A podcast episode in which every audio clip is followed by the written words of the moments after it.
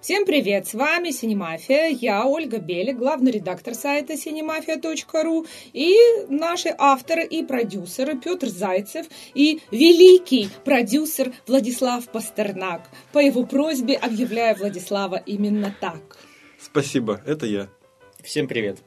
Ну и также у нас сюрприз. Мы всегда говорим, что будем стараться привлекать как можно больше э, новых голосов в наш подкаст и э, привлекать наших авторов. И сегодня с нами один из наших авторов и редакторов Ксения Рудич. Специально по скайпу человек вышел из Исландии с нами пообщаться. Ксюша, привет! Всем привет, ребята! У меня тут раннее утро, еще темно, но я с вами. Ура! Отлично.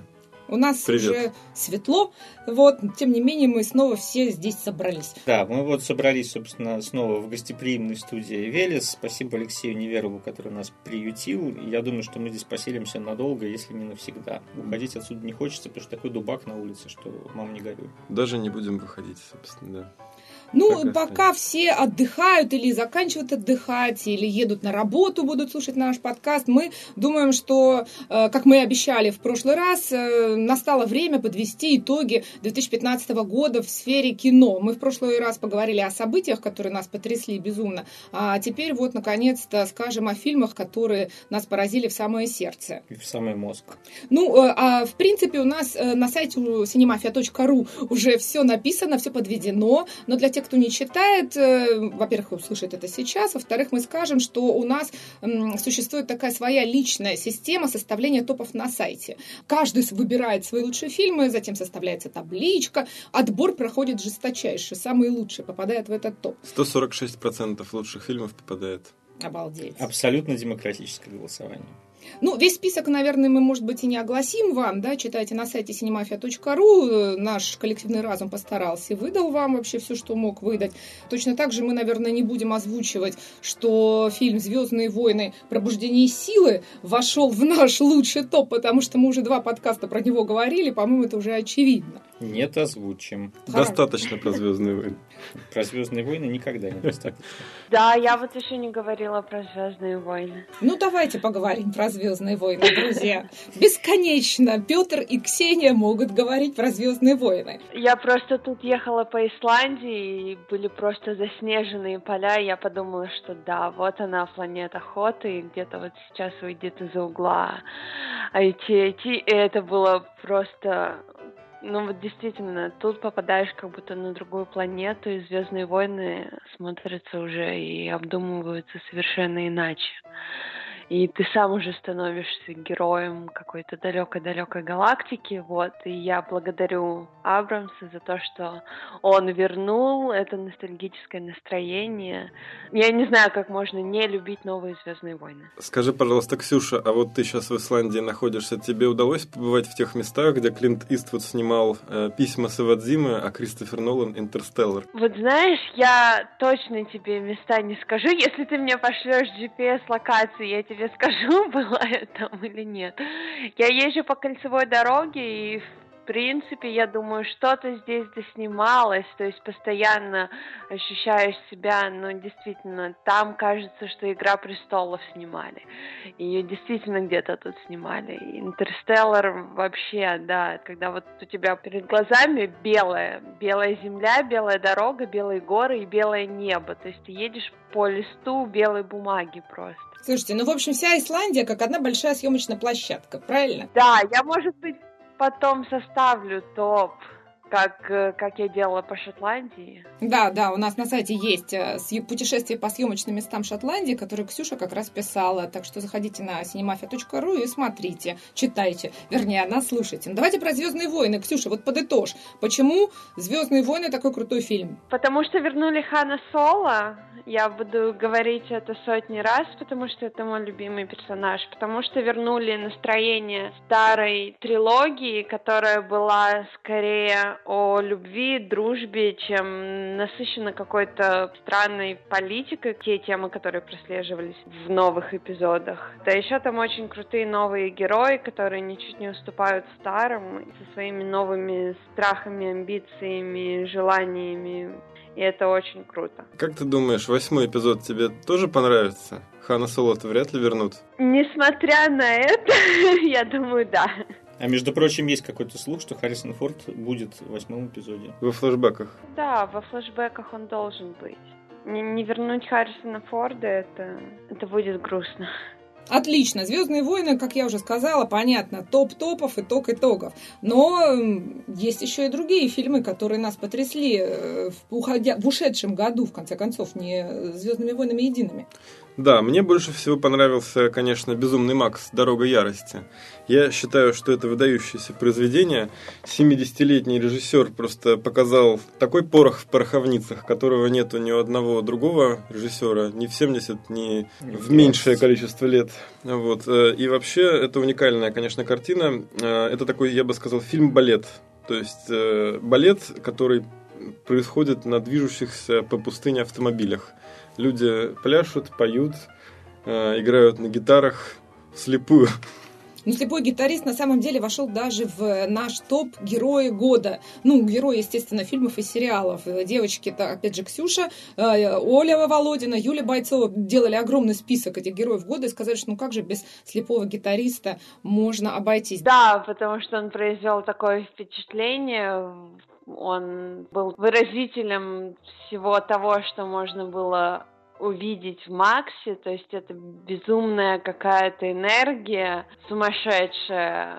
По-английски это звучало бы как disabled, то есть, э, ну, не инвалидность, а какой-то недостаток, да, то есть можно сказать, что фильм, он такой немой в большинстве своем, а гитарист вот слепой, и много еще параллелей можно провести между ним и фильмом, мне кажется, если зарыться глубоко-глубоко. А вот, кстати, про немое кино, знаете, да, что обещает все-таки Миллер выпустить, наконец, черно-белую немую версию «Безумного Макса»? Юху! Чтобы Вот. нас совсем проперло. Вот это нового. Да, да. Ну, зато, получается, да, мы увидим, вот, так сказать, всеми чувствами а, другими. Он да, это был- Изначально ощутим. он, он и хотел изначально выпускать именно такую версию, но ему, говорят, студия не разрешила, поэтому выпустили цветную в 3D. А так он вообще планировал немое черно-белое У кино. меня есть э, ощущение, что великий продюсер Влад Пастернак сейчас немножко троллит нас. Нет, прям ничего. клянешься, зуб Клянусь, даешь. Да. Ну ладно, поверим на слово. Я себе Да. представил безумных топеров, которые бы сопровождали музыкальным сопровождением это кино.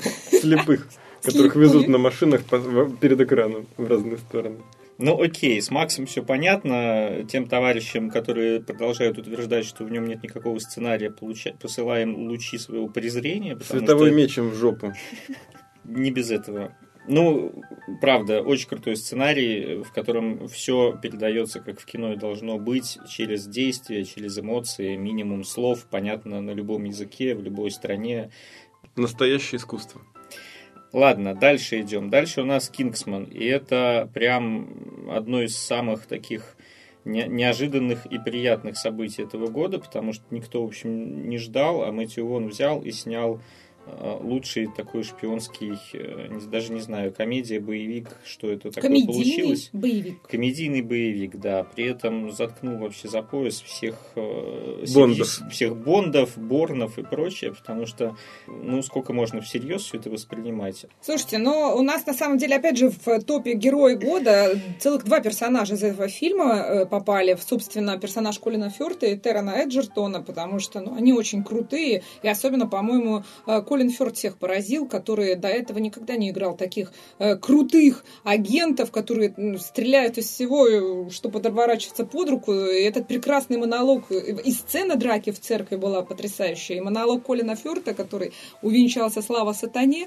И, конечно, вырванный из контекста он звучит очень странно, но Он вы, надо не посмотреть. венчался, он с этого начался. Ну, Нет, монолог, монолог а закончился, сцена а, началась. дальше пошел самый жар. Но я, если честно, я, когда Кингсман выходил, я его не ждала, и спасибо Юле Бойцовой, которая написала первый отзыв в моей ленте и сказала, да, это надо смотреть. Я собралась и пошла в кино и вышла из него просто с открытым ртом, горящими глазами, потому что это действительно было что-то новое, это было до такой степени авторское, до такой степени смешное и одновременно в некоторых моментах грустное. И это было что-то. Я честно скажу, я ходила два раза в кинотеатр, и я бы ходила еще и еще. А что тебе помешало сходить еще раз? Работа. Как всегда, работа мешает жить. Ну вот. И, собственно говоря, о работе, наверное, может рассказать нам наш следующий фильм, который в топе, это «Стрингер». Ах, да, ну «Стрингер» это, по-моему, ну, я его, честно говоря, все-таки относил изначально инстинктивно к 2014 году. А, это «Стрингер», он же «Найткроллер» э, с Джейком Джилленхолом в главной роли. Тони Гилрой режиссер. Да, режиссер Тони Гилрой, брат другого Гилроя, сценариста и режиссера. В общем, э, на мой взгляд, «Стрингер» — это, возможно, в социальном отношении самое главное кино прошлого года, потому что оно показывает нам незавидную судьбу современного молодого человека, который не может никак найти себя в жизни, и, нахватавшись в интернете разных поверхностных знаний о том, как строится бизнес и общение в деловой среде, начинает гнусно манипулировать людьми. И мы таких людей знаем, мы их наблюдаем ежедневно на телевидении, и не только на телевидении – ну, а кроме того, что вообще как бы выведен такой некий антигерой нашего времени, это просто захватывающее, мастерски сделанное, сильное психологическое кино.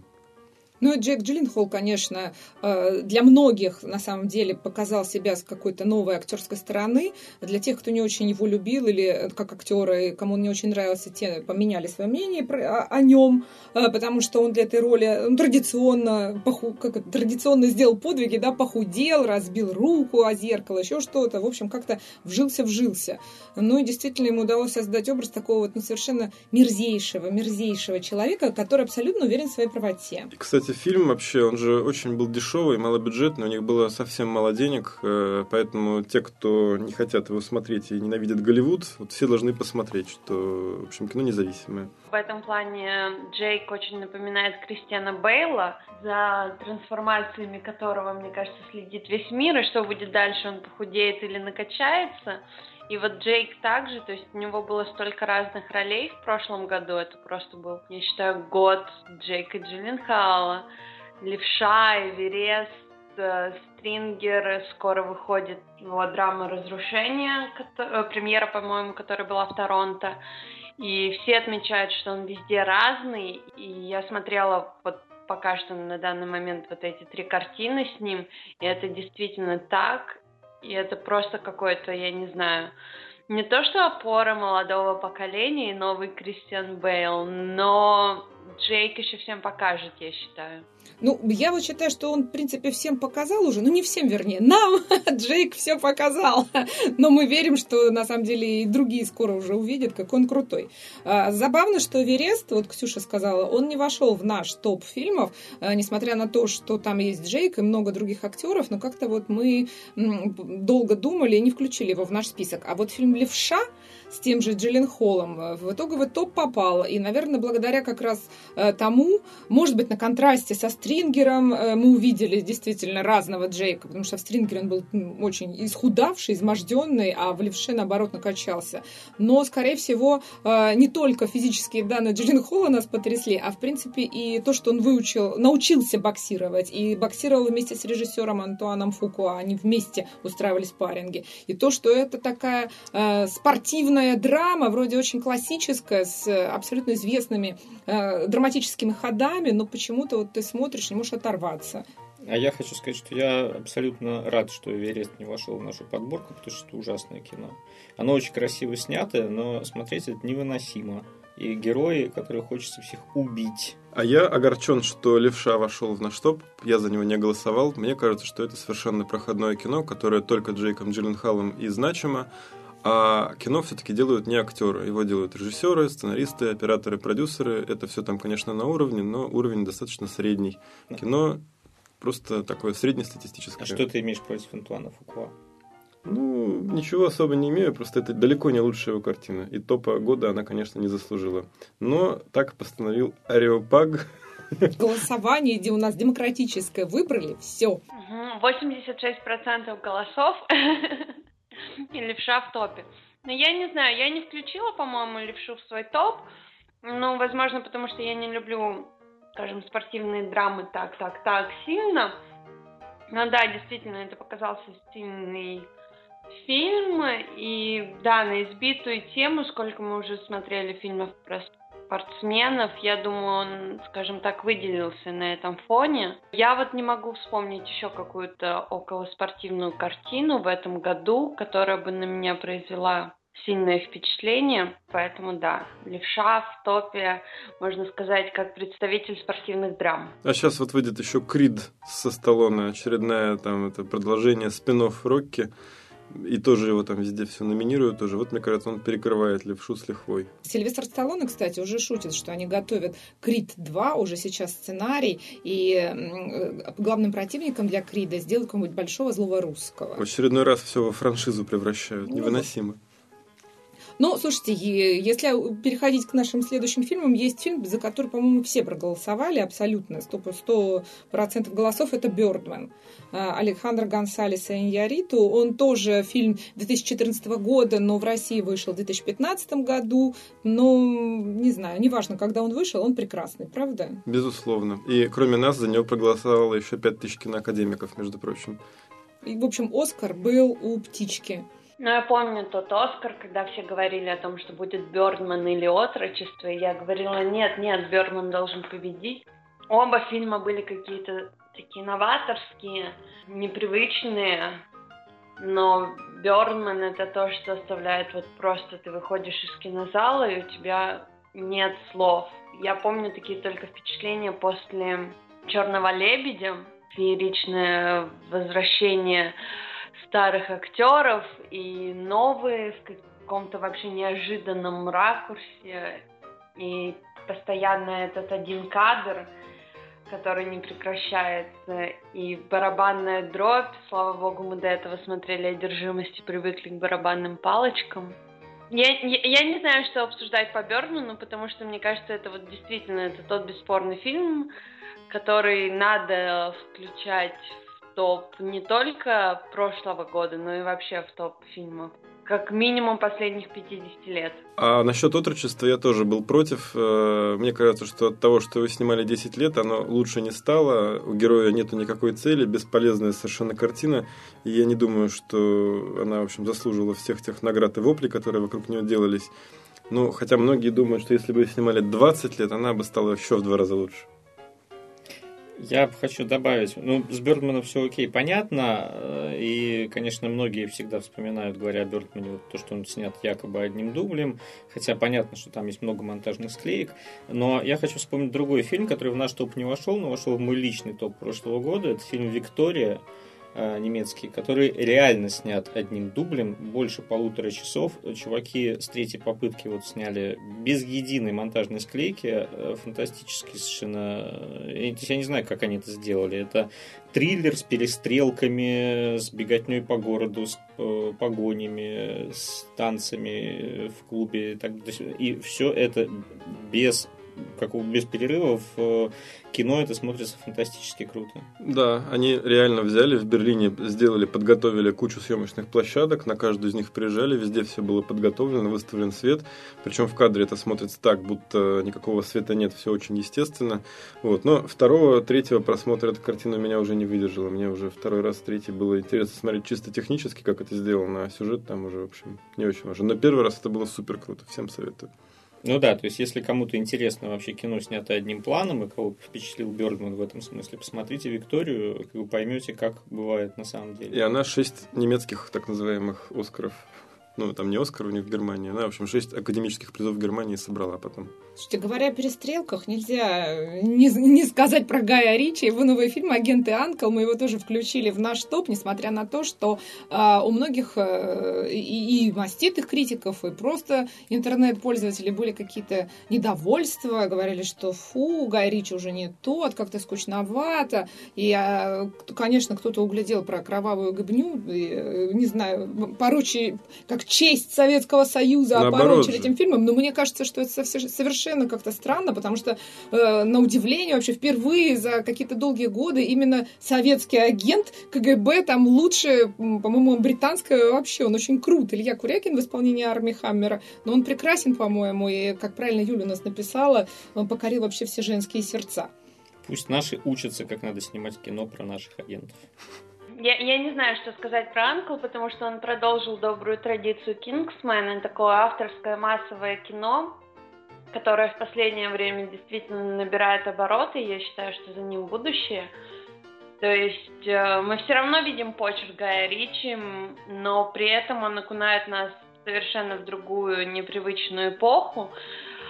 И там только одна музыка можно слушать часами. И спасибо Юле за то, что она написала топ. Опять абсолютно шикарнейший. Ну и да, русский агент, который просто надирает задницы всем, это, конечно, надо смотреть, и это очень круто. А еще там замечательная Алисия Викандер, которая покоряет наши сердца. Ну, тут действительно надо сказать, что э, у фильма есть э, каких-то три кита очень больших. Ну, во-первых, это актерский состав, э, троица главных героев, Алисия Викандер, Арми Хаммер и Генри Кавилл. Они прекрасны просто, очень сыграли, у них отлично как-то броманс, химия и все остальное. Во-вторых, отличный саундтрек, про который действительно Юлия Бойцова писала у нас нас на сайте cinemafia.ru, посмотрите, послушайте, а вот, узнаете историю этих песен. И э, фирменный юмор Гая Ричи, там есть прекрасные сцены примерки платьев, когда Пату не сочетается с Диор или еще что-то, и при этом русский, вернее, советский агент разбирается в моде лучше британского, вот что круто. Ну и сцена в машине с Генри Кавиллом, вернее, его Наполеоном Соло, когда он под итальянскую музыку смотрит на то, как достается его русскому товарищу. Но я нашел таки в фильме «Агент Анкл» один существенный недостаток. Это вот погоня по острову с мотоциклом, квадроциклом, что там у них еще было. Мне кажется, она очень невнятно смонтирована, и фиг разберешь, что в ней происходит. Она как-то такая мелькает, мелькает, как будто русское кино. Ну, как говорят, из каждого правила должно быть исключение, и в идеальных фильмах должен быть какой-то недостаток. Так что пусть это будет лучше сцена погони, одна маленькая на там, 5-7 минут, чем чем весь фильм. Пусть лучше в боевике одна сцена погони будет ложовая. Да. Чтобы мы, чтобы мы критиковали. Вот тут Владислав про русское кино сказал. А у нас следующим по списку идет русское кино. Но на самом деле я бы не сказал, что оно совсем русское. Это российско-украинская картина, снятая по большей части как раз на украинские деньги, о чем у нас принято замалчивать. И, соответственно, в России фильм известен как «Битва за Севастополь», а в Украине он известен как «Незламно». И, по-моему, это лучший был фильм, который вообще на русском языке выходил в наш кинопрокат в прошлом году. Там есть все, что нужно. Там есть чудесный сценарий, сильный женский характер, мощная актерские работы, особенно, конечно, Юлия Пересильд. Великолепная операторская работа, костюмы, спецэффекты, как положено. И учитывая, что все это снято за какие-то смешные 5 миллионов долларов, а выглядит в некоторых местах как Перл-Харбор с бюджетом 140, вот, мне кажется, это всем стоит обратить внимание. Если бы продюсер Наталья Макритская не развела потом какую-то странную деятельность политическую и не стала бы странные меры по поддержке русского кино предлагать, которые только могут навредить, вообще не было бы цены всему этому проекту. Я хочу заметить, что вот спецэффекты все вот эти вот а-ля Перл Харбор сделаны были как раз в Украине. То есть это говорит о том, что их индустрия, э, она ну, реально на очень высоком уровне. Я знаю просто студию, которая э, всю, всю эту графику делала. Они очень много делают и для европейского кино, и с Голливудом уже работают. То есть, если вот у нас в России есть такая ведущая студия графики Main Road Post Армана Яхина, которая делала Сталинград, например, делала «Призрака» в прошлом году, то вот на Украине есть постмодерн, и они делают тоже очень крутые вещи. То есть приход хунты не помешал им мне кажется, вообще это никак не связано. А я хочу отметить э, и драматическую составляющую о том, что ведь в э, основе сюжета лежит история женщины-снайпера Людмилы Павличенко, но это не э, традиционный такой ее биопик, там есть, то есть сюжетная линия как-то отходит от настоящей жизни Павличенко, но сделано это настолько интересно и настолько не э, оскорбительно для самой героини. Э, действительно, э, произошло то, что должно происходить в кино, когда фильм, это ведь художественная история, да, они документальные, и они очень грамотно обработали историю жизни Павличенко и где-то ее изменили ради художественных ходов, которые должны поразить нас самое сердце. Да, это то, что называется драматизация. Это делается в любом боепике. Вот ярчайший пример – это «Храброе сердце», где некоторые события сдвинули там чуть ли на десятки лет относительно друг друга. Собственно, это же сделано и в «Битве за Севастополь». Единственный минус битвы за Севастополь то, что никакая это не битва за Севастополь. Поэтому все пришедшие в кинозалы удивлялись и возмущались, где же, собственно, битва. Вот. Но эта картине не помешала собрать свою достойную кассу. Ну и давайте сразу к еще одному российскому фильму в нашем топе. Это «Духлес 2». Это уже абсолютно российское кино, без каких-либо оговорок. И... Выпущенное в прокат компании Universal. Ну, это только на руку сыграло картине, я считаю. Э, тем не менее, это, пожалуй, действительно лучший российский фильм прошлого года, потому что, во-первых, кино смотрится как настоящее голливудское. То есть там Москва так снята, как никто никогда ее не снимал, и непонятно еще скоро ли снимет. Меликан везде так снимал не так она снялась. Все равно, как бы, вот э, Москва в Духлесе это что-то, на мой взгляд, неповторимое. Режиссер Роман Прыгунов, он знает Москву очень круто и умеет найти такие места, которые, ну, обычно не, не снимают. Что у нас же сейчас, э, что Москва, что Питер, как бы, снимает огромное количество фильмов, сериалов, и ты видишь все одно и то же, одно и то же постоянно. То есть есть какие-то локации такие уже э, привычные, все туда едут и там снимают. В Москве современно есть одна локация, это Москва-Сити, ее все снимают. Но опять же, первым Москву-Сити сняли сняли как раз в Духлесе в первом, и это было очень по-новому и здорово.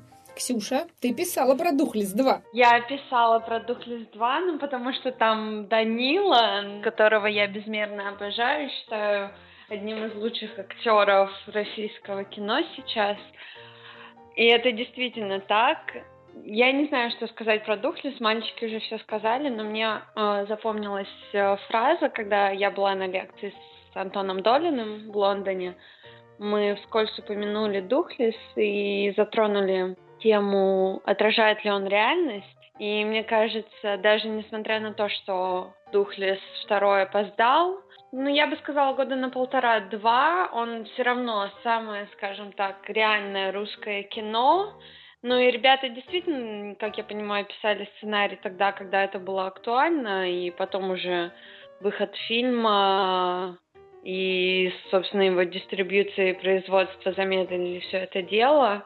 Но действительно, этот фильм было смотреть интересно, он получился таким политическим, даже несколько триллером, напомнил «Мартовские иды» замечательные с а, Джорджем Клуни и Райаном Гослингом. И я считаю, что ну, ребята должны сделать продолжение. Это та франшиза, которую я жду и которая не будет надоедать, ну, по крайней мере, еще один-два фильма, если они будут поддерживать качество. Ну вот, кстати, по поводу продолжения, мы когда общались с, с одним из авторов сценария второго Духлеса Андреем Рывкиным, у нас на сайте cinemafia.ru есть большое с ним интервью, и он там рассказывал очень много интересных закулисных подробностей о том, как Духлес 2 снимался и писался. Я спрашивал Андрея по поводу продолжения, и, в принципе, задумки-то такие есть, но никто не понимает пока, с какого боку лучше ко всей этой истории подступиться, потому что концовка второго Духлеса настолько как бы, красноречивая, что там, в следующей части должна произойти какая-то безумная трансформация героя, чтобы за этим было интересно наблюдать.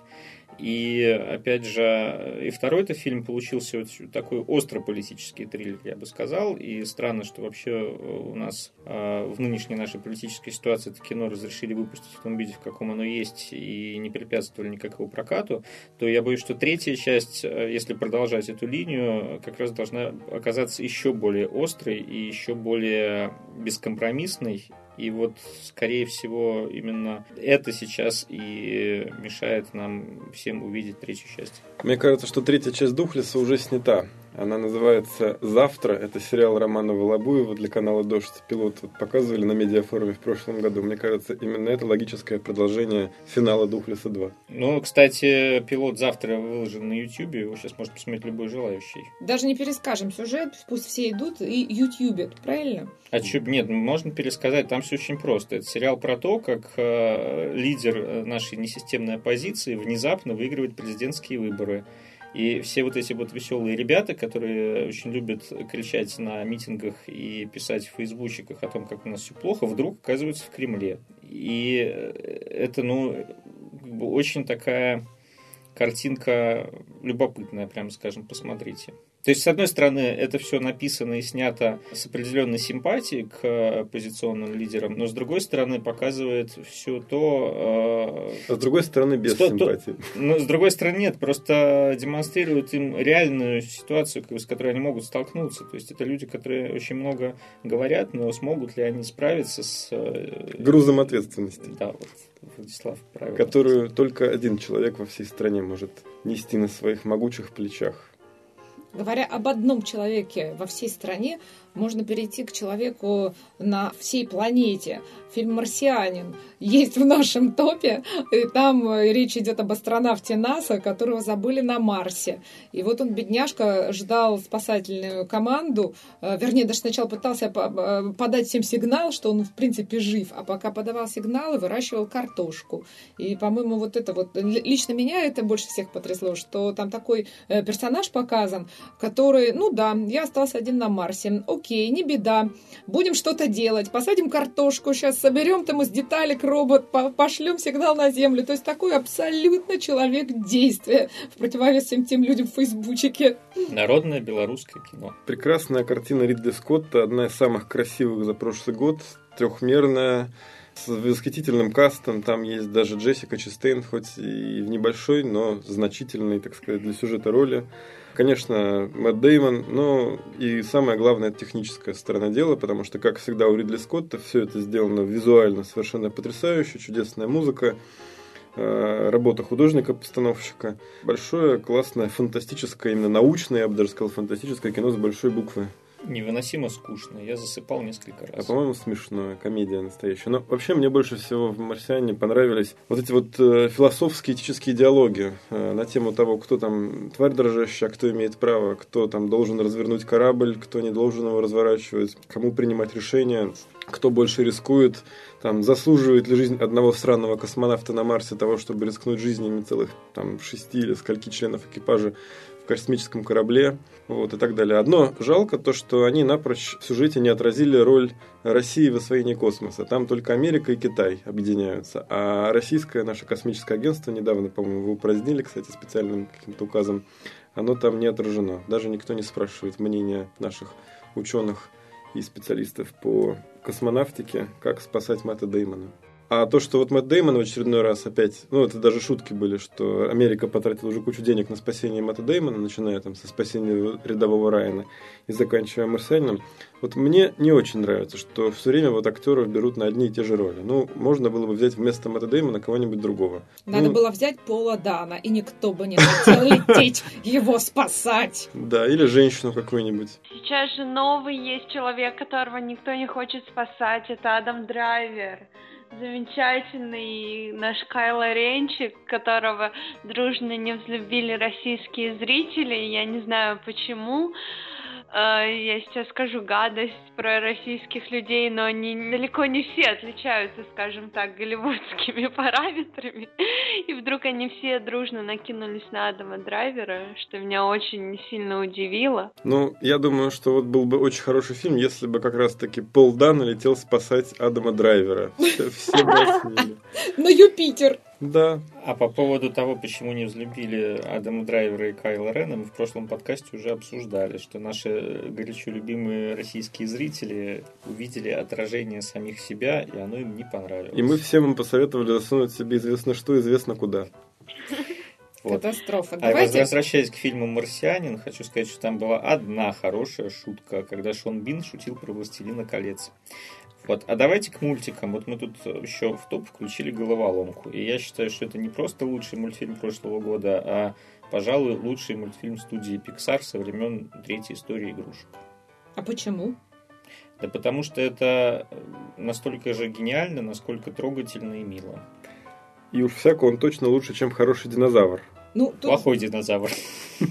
На самом деле, да, э, «Головоломка», она очень, с одной стороны, простой мультфильм, и многие эту претензию ему и высказывали. Во-первых, там, ну, сюжет каков, да, что мы видим э, эмоции в голове маленькой девочки. Их всего пять. И вот тут вот начались сразу же битвы. Почему эмоций всего пять? Что это такое за ограничение свободы эмоций и тому подобное? И авторы мультфильма объясняли, что они э, действительно сначала хотели сделать больше эмоций, потом решили их секвестировать и сложить сложить несколько в одну, именно сюжета и драматургии ради.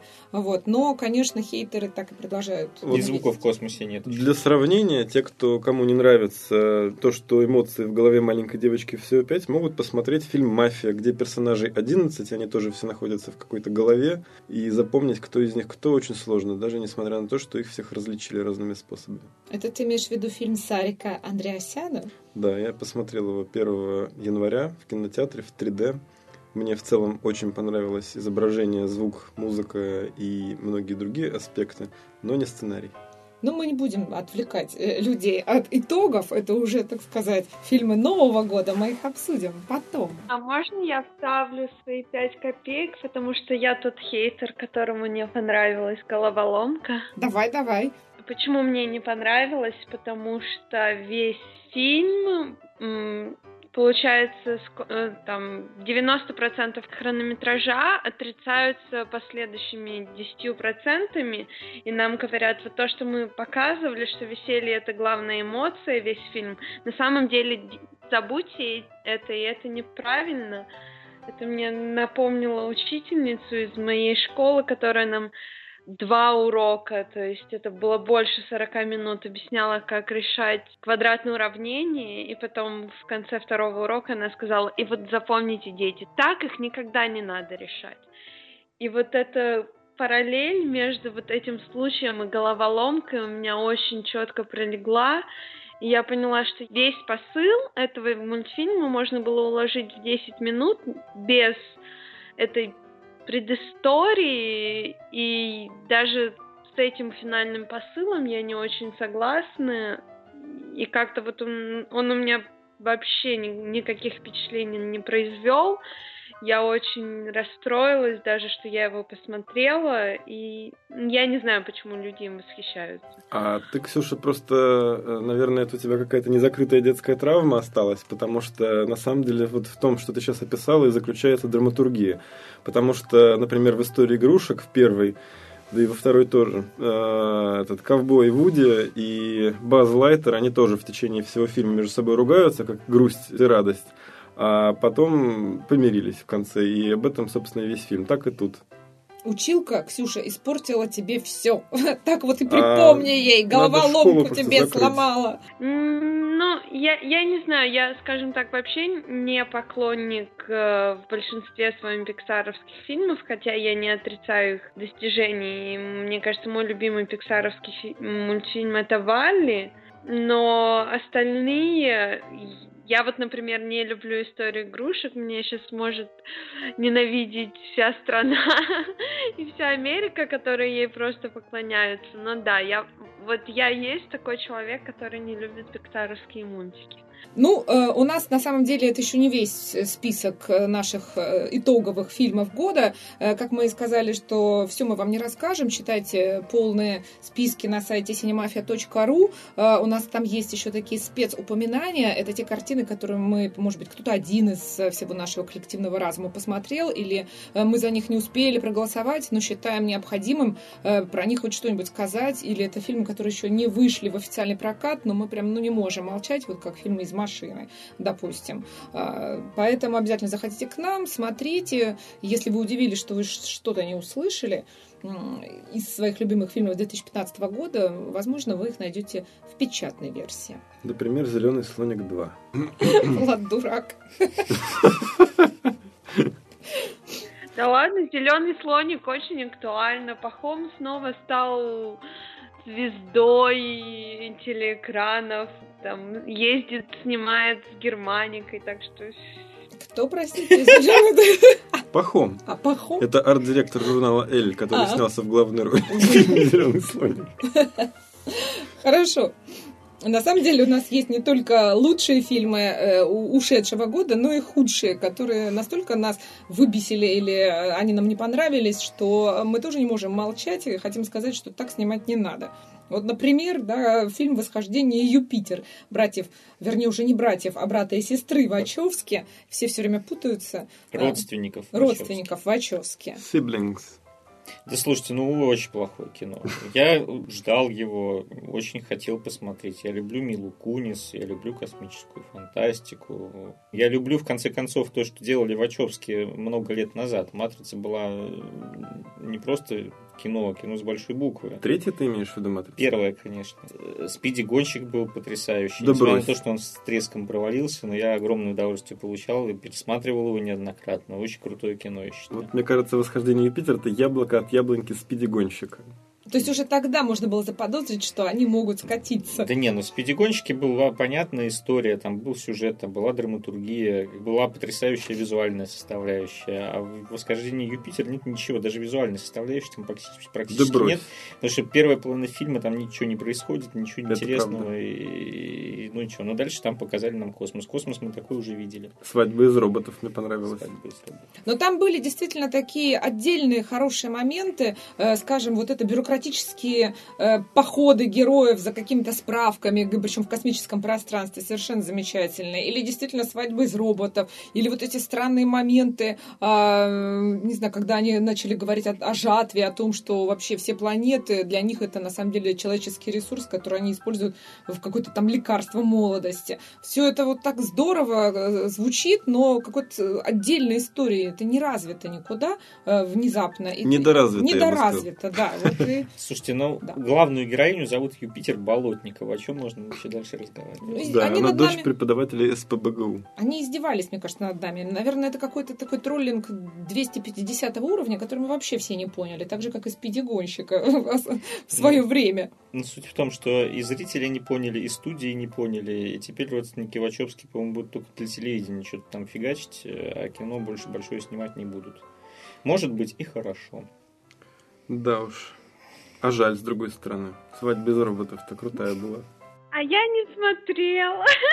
Я почитала ваши отзывы, моя любимая редакция, и не пошла смотреть, решила, что я не буду тратить на это деньги. Как, в принципе, следующие фильмы, которые вы будете обсуждать, я очень умный человек в этом плане. Ты видела мультфильм «Миньоны», я так понимаю? Смотрела? Да, я видела. Да, и мы вот практически чуть ли не единогласно внесли его в, в список, если не худших, но, по крайней мере, разочаровавших нас э, фильмов. Пусть это и анимационный фильм, но как-то вот все равно все ждали, и тут такой облом. А я не смотрел «Миньонов», я ненавижу «Гадкого я», и первый, первый мне дико не понравился, второго я даже не стал смотреть, я видел его отрывками, и что-то меня тоже не впечатлило ни разу. А от э, всех роликов мультфильма «Миньоны» меня просто тошнило, это ужасно. А я смотрел все три фильма с их участием, и «Гадкий Я-1», и «Гадкий Я-2», и «Миньоны». Я не голосовал за «Миньонов» в- как бы как худший фильм года. А, Мне, конечно, не очень нравился «Гадкий Я-2», но первый был прекрасен. А «Миньоны» — это вообще-то, на самом деле, очень качественная а, анимация вот с большой буквы «А». Действительно, вот всем аниматорам стоит смотреть «Миньонов» и учиться, как правильно анимировать комических персонажей. Ты имеешь в виду с технической стороны? Ну, с такой вот актерской, что ли, творческой стороны. Вот искусство анимации. Ну, тут я даже могу согласиться, потому что каждый из этих миньончиков желтых, их там дикое множество, на самом деле, а, он, они, каждый из них разный, обладает каким-то своим характером, и это все здорово. А, И там тоже, как вот в фильме «Восхождение Юпитер», есть какие-то отдельные прекрасные сценки, но все вместе и на полный метр все-таки это не сработало, потому что миньоны это такие вот сайдкики, да, помощники и вообще э, помощники главного героя, двигатели э, небольшие такие помощники двигателя сюжета, а когда они становятся в центре повествования, то внезапно их действительно слишком много, и непонятно, что вот с ними со всеми делать, что и случилось. А вот кот был в Шреке сайдкиком главного героя, а потом его сделали главным героем. И та же самая история случилась. страшного. Да нет, как раз фильм не э, стартанул и не бомбанул так, как должен был бы быть. Было не то чтобы скучно смотреть про кота в сапогах, но не так увлекательно, как это было в Шреке, когда вот мы на него любовались, а весь фильм потом А про вот него. представьте, они бы сняли не фильм про кота в сапогах, а фильм про котов в сапогах. И было бы сотни котов в сапогах сразу же. Какой кошмар. Ужас. Ну да, я считаю, что есть некоторые персонажи, которым место, вот скажем так, в эпизодах, и которые скрашивают полный метр, как будь то пингвины в Мадагаскаре, миньоны в гадком я, белочка в ледниковом периоде, которая выйдет в следующем году с полным метром, и я прям боюсь даже что-то думать о ней. И тот же кот в сапогах, я, вот, я даже забыла, что у него был свой полный метр. Сейчас я вспомнила, что там было еще какое-то яйцо утка, и это было просто ужасно. Вот, так что оставьте эпизодические роли эпизодом и придумывайте что-то новое. Да, и про пингвинов хочу сказать, что какие клевые были пингвины в Мадагаскаре и какой чудовищный был полный метр про них. А вот насчет белки, насчет белки, я вот не соглашусь никогда. Мне кажется, что это вот главная вообще проблема ледникового периода, то, что рекламируют белку, а показывают каких-то совершенно омерзительных ленивцев, слона и, значит, тигра. и потом на это все смотреть. Лучше вот наконец- наконец-то они дошли там спустя много лет до того, чтобы снять про белку, наконец, заслуженный отдельный большой мультфильм. И ну то да же, ладно. И то же самое может случиться, что отдельный большой мультфильм она не потянет. Вот пять минут э, со своим желудем она справится, а полтора Слон- часа Слон и никак. ленивец вообще не тянут никак. Мамонт, простите. Еще один э, фильм, который мы включили в отрицательный топ, я его еще называю этот отрицательный топ боттом, э, то есть днище, это фантастическая четверка, конечно же.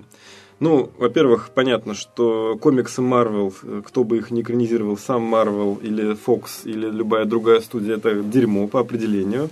Вот. И один из худших, э, одна из худших экранизаций подверглась значит, э, ребуту и сделали вот фантастическую четверку. И кого взяли? Взяли хорошего режиссера, человека, который сделал хронику, потрясающий совершенно псевдодокументальный фантастический фильм. И, собственно, э, там тоже действовало несколько персонажей, обретших внезапно суперсилу. Видимо, на этом основании парню доверили снимать фантастическую четверку. И дальше что? Продюсеры, гнилые совершенно, выкрутили ему руки и заставили снимать какую-то ахинею. И мы видим в течение всего фильма, как э, идет борьба режиссера с продюсерами, в которой режиссер проигрывает, а продюсеры побеждают. Ну, я, конечно, за продюсеров, но не в этом случае. А в итоге проиграли все. Да, и зрители в первую очередь. Слушайте, вы знаете, я вот как раз из тех людей, которые, послушав тоже, вот как Ксюша раньше говорила, послушав все отзывы, э, причем э, я, я, по-моему, ни одного хорошего не видела. Вот вообще было такое массовое единодушие.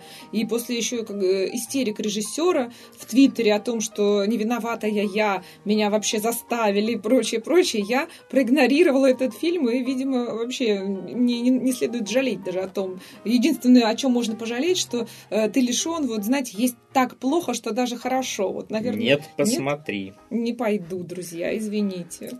Но хуже, чем фантастическая четверка, только может быть что? Понятное дело, Терминатор 5, Терминатор Генезис. Вот мне, как поклоннику э, Терминатора 1 и 2, было особенно больно, потому что я пошел на это на ночной сеанс в IMAX Sapphire, чтобы насладиться в полной мере камбэком, значит, Шварценеггера и перерождением Линда Хэмилтон в эту, как ее, Эмилию Кларк. в, в Эмилию Кларк, значит, а теперь глаза моих на всех на них не глядели, потому что то, что выстроил этот Дэвид Эллисон, э, это сын олигарха, который создал компанию Oracle, да, ему папа подарил на 25-летие 2 миллиарда долларов, сынулька вложил их в кинематограф, понимаешь, сразу с золотой ложкой так сказать, в одном месте родился и в кинематограф ломанулся. Нигде толком ничему не, не учился, не смотрел, но сразу берет одну из главных франшиз э, мирового кинематографа и начинает своими кривыми руками в ней копаться. Пока он инвестировал, просто не лез в креатив, у него получалась там «Миссия невыполнима 4», да, у него получался «Star Trek 2», а когда он полез уже непосредственно, так сказать, в микроменеджмент, ну вот получился убожественный совершенно кинофильм, в котором актеры не на месте, там Джай Кортни, Джай Кортни, мать его, огромный совершенно э, здоровенный шкаф, цветущий, здоровьем пышущий, играет. Кого? Кайла Риза, потому что вот у Кэмерона Кайл Риз прилетал из будущего, он света белого не видел, жрал пластик по ночам, крысы это было ему лакомство, он прилетел, и он такой тощий, поджарый, несчастный человек. И он плаксивым голосом объясняет Саре Коннор, что будет война. И сравните, что делают эти придурки э, в «Терминаторе 5», когда полетает Джек Кортни, который, не знаю, какой там химии вообще качался и в какой актерской школе ну, не доучился. И он, значит, со своей белозубой улыбкой, значит, с этой Сарой Коннор значит, ну, тоже там... Сара Коннор там тоже не такая несчастная официантка-то забитая. То есть ну, ужас... Сара Коннор там еще куда не шло, потому что ее как-никак воспитал не... Терминатор. А мне кажется, что ужас даже вот не во всем этом, что описывает Влад, потому что это правда ужас, а еще в том, что они зачем-то взяли и вот типа все перезапустили, что а все, что вы видели до этого, а все было не совсем так. Вот сейчас мы вам альтернативную версию расскажем. Конечно, с одной стороны, круто было видеть Сару Коннор такую бой-женщину прямо сразу же, да, Эмилия Кларк справилась с этой ролью на ура со своим шотганом, или как там это у нее все, да, э, да. оружие. Это было прикольно, но э, почему это Терминатор? Это не имеет к нему отношения. Уберите все это, развидеть, развидеть. Вот Джеймс Кэмерон, господь кинематографа, он что сказал? Он сказал, что все, что можно было сказать, он высказал в двух фильмах. Вот конец э, этой истории, она зацикливается и замыкается в конце второй картины, когда Терминатор спускается в расплавленный металл. На этом как бы все, история микрочипа и руки, э, на, на основе которых построили Skynet, закончена, поэтому никаких Скайнетов, генезисов, понимаете, это все э, от лукавого.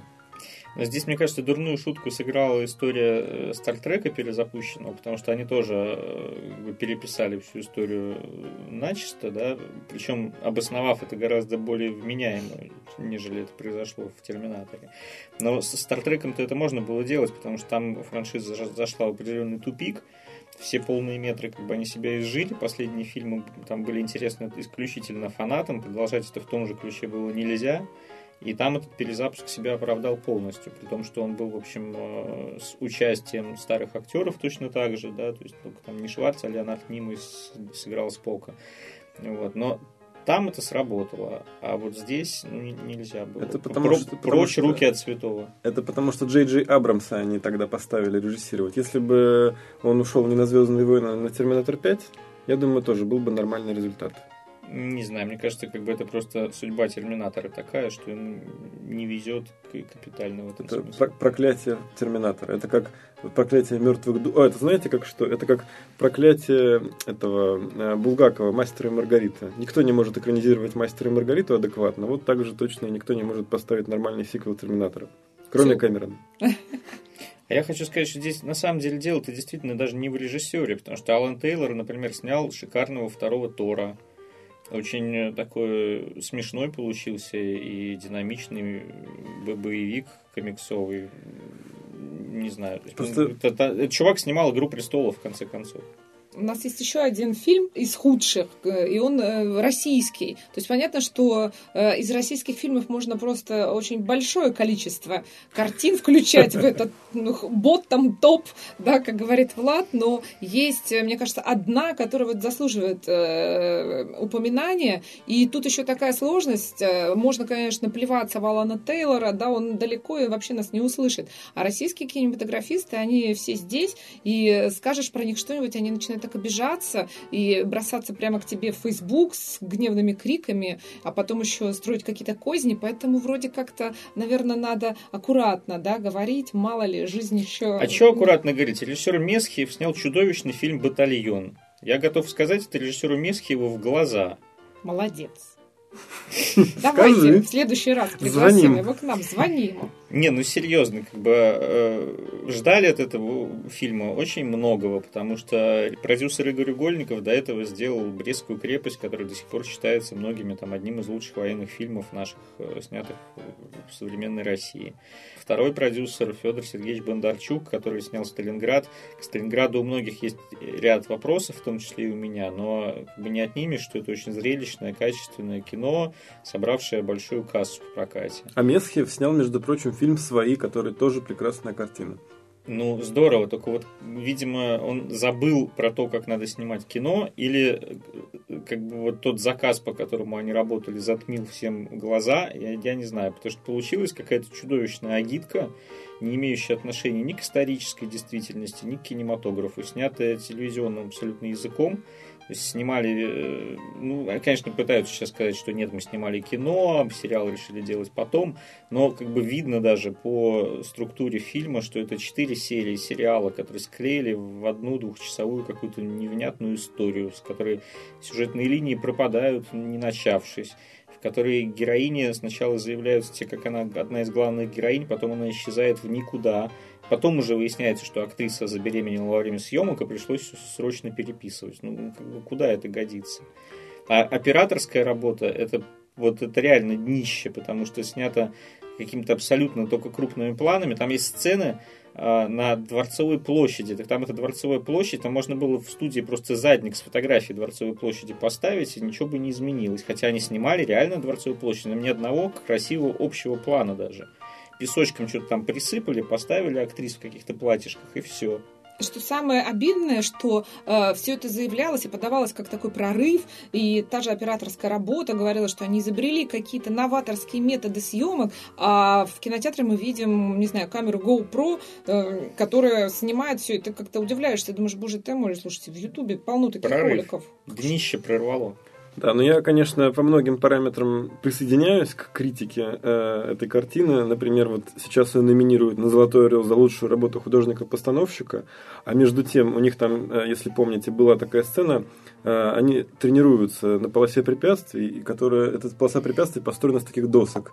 И там, в общем, между тренировками проходит, я так понимаю, много дней, недель и даже месяцев, а эти доски вообще никак не стареют, ничего с ними не происходит, а вот лучшая работа художника-постановщика. Но все-таки согласитесь, дорогие друзья, что стоило снять батальон хотя бы ради того, чтобы в индустрию нашу запустить новую звезду Леру Шкирандо. Да, вот Валерия Шкирандона действительно украшение этого фильма. И, э, не знаю, даже здорово, что так получилось, что Мария Кожевникова забеременела, и персонаж Валерии Шкирандо вышел на передний план. Мы все-таки все вздохнули с облегчением, потому что было понятно, что вот Кожевникова звезда, и все пытаются завертеть вокруг нее, а э, и Шкирандо играет лучше, и ее героиня действительно как-то, ну, получше прописана, что ли, вот во всей этой истории. И э, благодаря батальону, то есть нет худа без добра.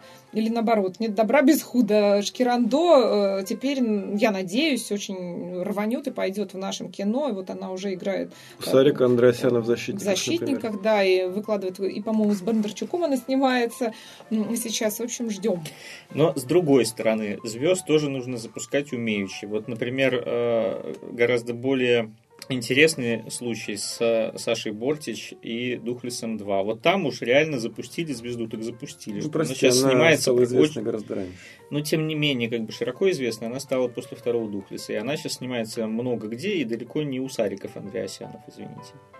Посмотрим. У Сарика Андреасяна, ну, точнее, она у Малкова уже снялась в картине «Неуловимая». Через Сарика Андреасяна проходят все в нашем кинематографе, поэтому ну, не зарекайтесь. режиссер, что да все там хорошо. Ну что, лучшие и худшие фильмы прошлого года мы с вами э, обсудили. О сериалах мы поговорим в следующем подкасте. А сейчас переходим к новостям последних дней, так сказать. И главная у нас новость – это специальная рождественская серия Шерлока. Под названием «Безобразная невеста». Я сходил на нее в кино позавчера на оригинальную, так сказать, э, дорожку с субтитрами. Если кто-то еще не посмотрел, то предупреждаем о возможных спойлерах в нашем обсуждении. Будьте внимательны и бдительны. Ну, опять же, не успел этот эпизод выйти в ночь с 1 на 2 января, как снова все взорвалось. Выяснилось, что есть люди, которые искренне считали, что это уже снова три эпизода будет, что это новый сезон. То есть все пропустили а, и, и пропустили а, э, эту страшную печальную новость, что это всего лишь рождественский эпизод, а новый сезон выйдет в 2017 году. Вот тоже ненависти много было. Вот. И естественно, что, как всегда, всегда э, все поделились о том, что это было. Одни кричат, что это самый крутой вообще эпизод, или, или что он просто крутой эпизод, а другие говорят о том, что ну, сценарий, автор проекта Стивен Моффат и Марк они снова всех надули, снова показали свою беспомощность, и теперь они снова сделали нечто, что не знают, как закончить и объяснить, и запустили такую фишку в народ, и снова будут сидеть на фанатских форумах и собирать идеи, а затем э, удовлетворять снова фанатов, потому что все по их э, идеям соберут и выложат в э, новом сезоне. А часть аудитории очень хочет тех же наркотиков, которые курят, едят или что там с ними делают Моффат и Гейтис. Да-да-да. Список, пожалуйста. Дайте лист. Вот э, я э, первый сезон э, посмотрел, там, по-моему, две серии, что ли, мне потом надоело. Я почувствовал, что я, в общем, более-менее концепцию понял, интерес потерял и перестал смотреть. Но тут, значит, меня затащили за компанию на просмотр вот этого вот нового рождественского эпизода, который, можно сказать, возродил во мне интерес к этому проекту. А, может быть, как раз потому, что там действие происходит, так сказать, э, в том викторианском времени, которое мне кажется более органичным для Холмса. Ну а дальше они потом начинают это как-то проводить хитрые параллели, увязывать, так сказать, э, со своей оригинальной концепцией. И это действительно сделано захватывающе, и детективная линия там, ну, Конан Дойл, понятно, и все там на уровне, и потрясающий монтаж, и актерские работы. Конечно, немножечко такой телевизионный язык, но это все-таки сериал BBC, поэтому изображение соответствующее. Чем-то напоминает батальон, я бы сказал, такое вот, знаете, цифровое, такое вот неживое, но все равно круто. Но э, есть и недостаток, я считаю, очень существенный, и многие уже на это обратили внимание – такое ощущение, что они прямо-таки брали и такими крупными пластами тырили у Нолана из Инсепшена. Прям местами вот один в один, как будто они взяли Инсепшн и его переложили на Шерлока. Ух ты! Кто-то говорил, что там очень много из транса взято, например, Бойловского. Ну, мне кажется, все-таки в большей степени это Нолан чем... Ну, давайте, знаете что, во-первых, скажем, мы, мы, мы-то на какой стороне, на печи, где печеньки, или нам нравится... Не, это... я, я в восторге, мне очень понравилось. Причем я был, был даже уверен, что они действительно сделали отдельную какую-то серию про вот в викторианском стиле. И когда стало понятно, что на самом деле они все это увязали, и это полностью стыкуется с финалом третьего сезона, и это прямое продолжение, это прям очень здорово. Да. А уж, э, я не знаю, вот эти обвинения что слишком много фан-сервиса, слишком мало истории. Ну, окей, да, фан-сервис. Ну, так сейчас все телевидение на это заточено. Сейчас все телевидение это сплошной фан-сервис. И то же самое можно сказать, что э, здесь фан-сервис не только по отношению к зрителям, фанатам сериала, но и к э, поклонникам Конан Дойла и к самому Конан Дойлу. То есть они, во-первых, все, что они могли сказать про викторианскую эпоху, они сказали вот в одной серии и закрыли этот вопрос раз и навсегда. А уж финальная сцена Рихенбахского водопада, это, мне кажется, войдет вообще в, в аналы истории телевидения. Ну, мне вообще очень безумно понравился эпизод. Да, я действительно тоже верила, что они просто перенесут э, действие Шерлока в викторианскую Англию и сделают такой скажем, оф-топик, и, и не знаю как, и при первом намеке, что это все как-то связано, когда Шерлок оговаривается и говорит о нем вместо о ней в морге, и такая зацепочка, и ты сразу так, м-м, что-то что новое, это будет что-то совершенно иначе. Но я вот обсуждала уже с друзьями, которые тоже являются поклонниками Шерлока, и многие недовольны то, что в первом эпизоде Моффат и Гейтис, скажем так, очень высоко подняли планку, а затем начали работать на фанатов. Мне на, наоборот это нравится, потому что это действительно вот такое общение с фанатским комьюнити. Это действительно стал сериал, для фанатов и который делается вместе с ними. И мне кажется, из-за этого даже набирает большую популярность, потому что это вот действительно реальный шанс, когда ты можешь что-то сделать сам лично для какого-то огромного проекта, который известен на весь мир, и я думаю, многие фанаты отражение чьих идей нашло в новой специальной серии, они очень порадовались, и я не знаю, это вообще это восторг, это множество отсылок к Конану Долю, к предыдущим сериалам, фильмам, такой вот чистый постмодерн, и это очень-очень круто. Ну, на самом деле, вот я не понимаю претензий э, к специальной рождественской серии. Вообще, то, что там много фан-сервиса. Она на то она и специальная, что это подарок фанатам и э, такая абсолютно фанатская история. Потому что для тех кому это не особо интересно, они смогут посмотреть там четвертый сезон. И, ну, понятно, что для понимания четвертого сезона вот это сюжет э, специального выпуска вообще не важен. То есть э, в любом случае у нас там четвертый начнется там, где закончился третий. Нет, ну понятно же, что уже Мариарти точно мертв, и вот это главный посыл этого рождественского выпуска, что... Ой, ничего там непонятно, мне кажется. Они все еще могут 20 раз переиграть в результате. Нет, давайте уберем Мариарти Шрёдингера и решим, что Мариарти все же мертв. Но тут действительно такая тема, да, что они, тут вот я не совсем, не то чтобы не соглашусь с Петей, а, то есть тот, кто не посмотрит рождественский эпизод, хотя, правда, мы не знаем, как дальше они все снимут, но вот этот рождественский эпизод очень многое а, не то чтобы объяснил, а дал каких-то новых точек и зацепок, что ли, а, и послужил таким переходным мостиком между а, третьим и грядущим четвертым сезоном. Ну, знаете, вот что я вам скажу. Э, я не был никогда фанатом э, Шерлока, поэтому мне проще всего говорить о том, есть там фан-сервис или нет. Потому что мне, грубо говоря, плевать высокой колокольни на этот фан-сервис, я вообще его не чувствую, да. Я смотрел это практически как э, обычную, отдельную, вообще, как отдельный полный метр даже, скорее всего. Зная примерно, что было в начале, зная, конечно, что там, что такое Мариарти, откуда он взялся, да, и что с ним случилось. Вот, меня как раз поразило, реально взломало мозг, как они ухитрились интеллектуально выкрутиться из всех тех петель, которые они сами себе заплели.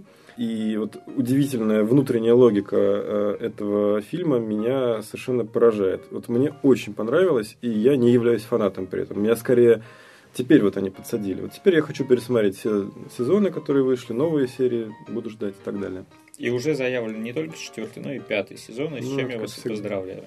Спасибо. То есть смотреть, не пересмотреть. Я от себя вот хочу отметить, э, что я, да, я фанат, я тоже подсела, я не такой фанат, как вот вообще э, есть люди, посвящающие жизнь разбору каждого эпизода.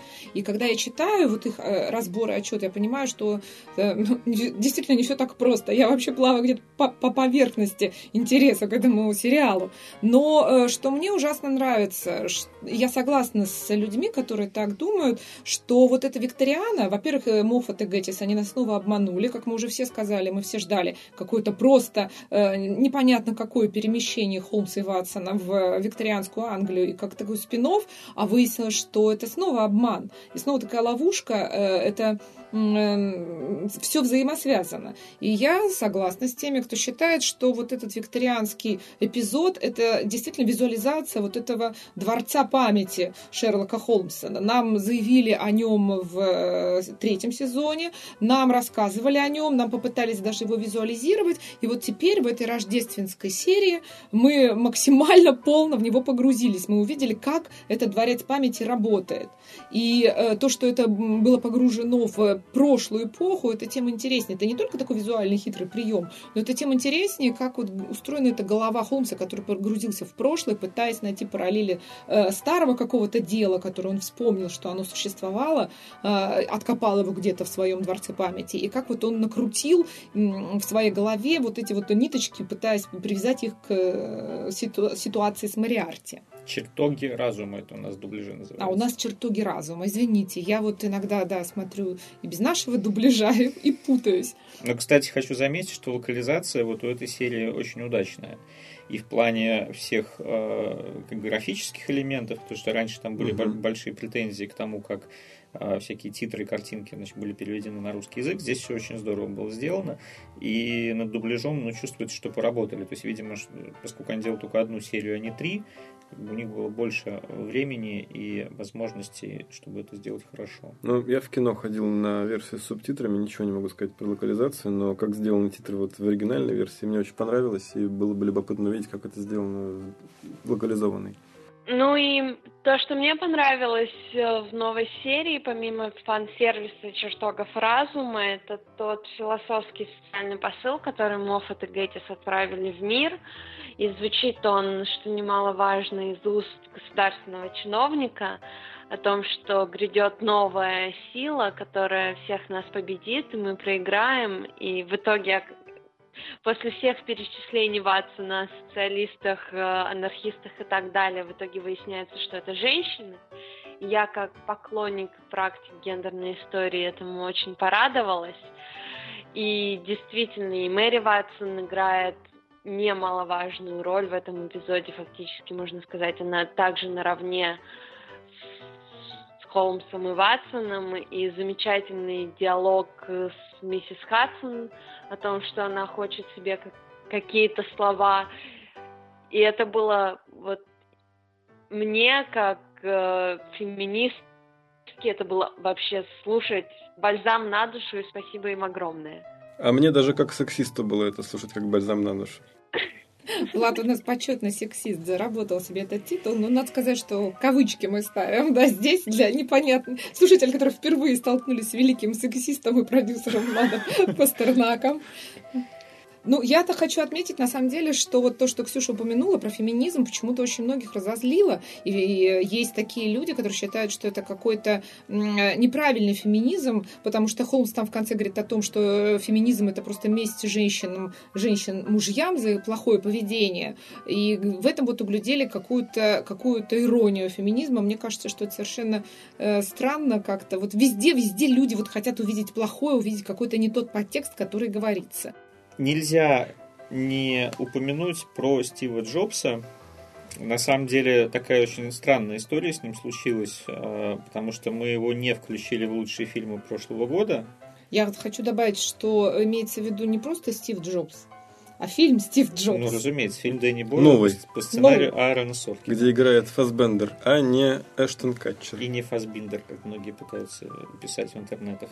Так вот, суть в чем. А, мы не включили его в а, топ фильмов прошлого года, хотя у нас есть специальное упоминание, потому что официально все-таки в российский прокат фильм вышел 1 января.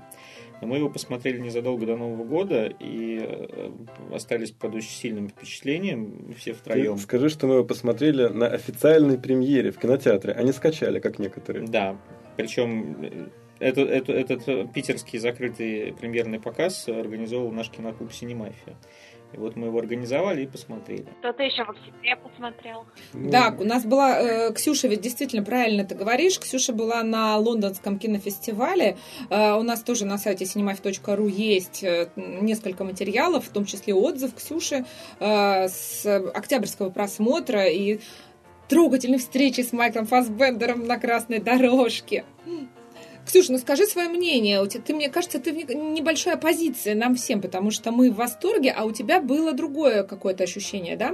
Нет, я тоже вышла из кино в абсолютном восторге. Вот, вот первые секунды после просмотра это было что-то, это было, скажем так, э, я честно выключила прошлый фильм про Стива Джобса через, мне кажется, 20-15 минут, не могла его смотреть. А тут но это просто праздник кино, сценария, режиссуры, актерской работы, но вот после нескольких дней обдумывания этого фильма мне показалось, что я сейчас Влад меня, наверное, будет ругать, что где-то Аарон Соркин промахнулся в этом трехчастном делении, и фильм получился без кульминации. То есть в каждой части она есть но вот единой кульминации для фильма не получилось, и как я написала в своей рецензии, что вот да, это был отличный секс, но оргазма я не получила, и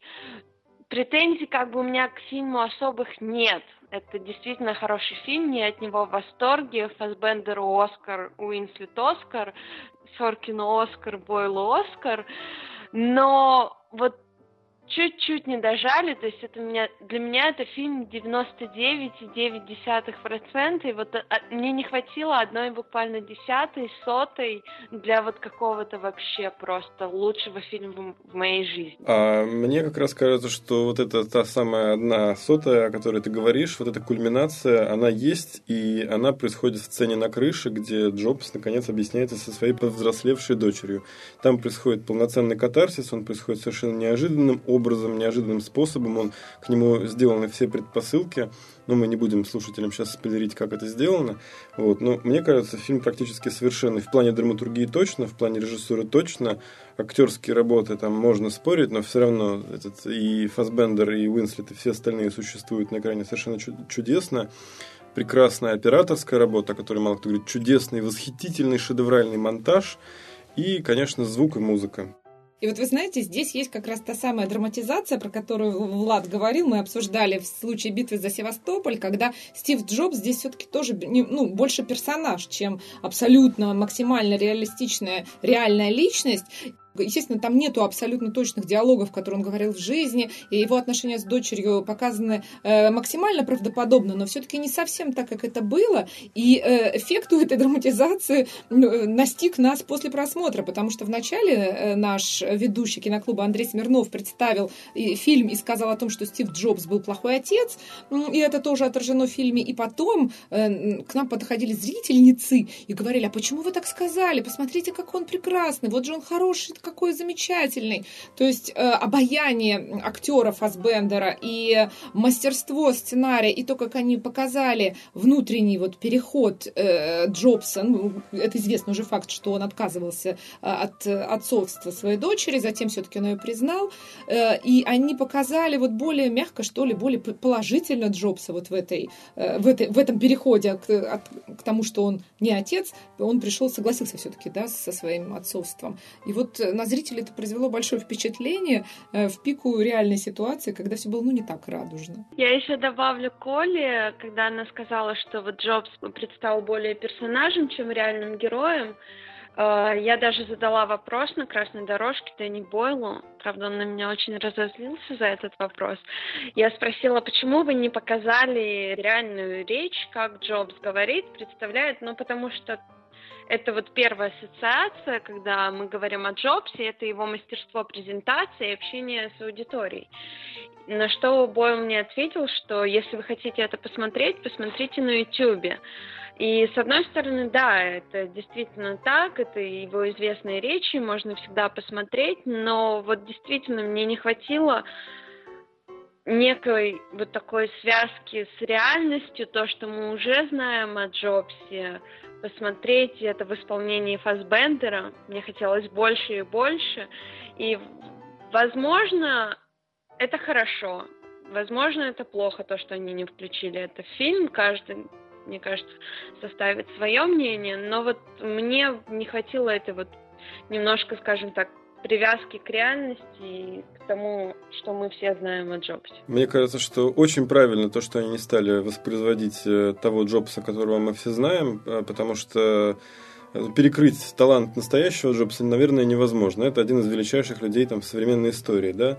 А то, что они сделали, они сделали то, что я бы назвал некой эмоциональной правдой. Они взяли, как правильно сказала Оля, драматизировали э, книгу Уолтера Айзексона, э, скажем так, прочли то, что в ней есть между строк, и это переложили в абсолютно оригинальный художественный сценарий.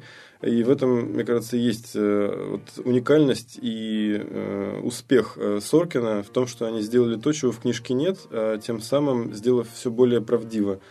Поэтому у меня абсолютно по всем параметрам к этому фильму положительные оценки.